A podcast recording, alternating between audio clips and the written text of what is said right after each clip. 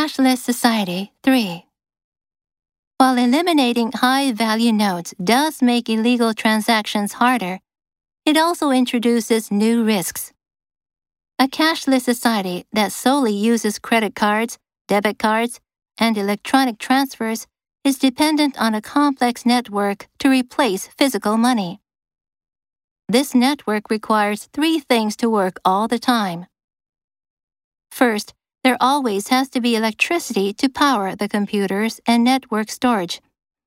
Second, communication between all parts of the network needs to be available.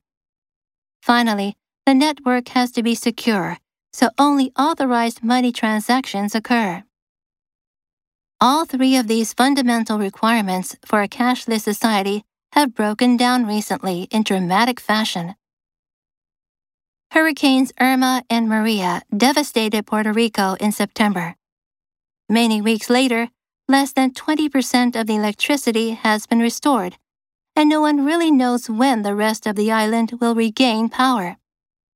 Because electricity has been cut off to almost all cities and towns, the entire island has reverted to an economy based on cash, which is in very short supply.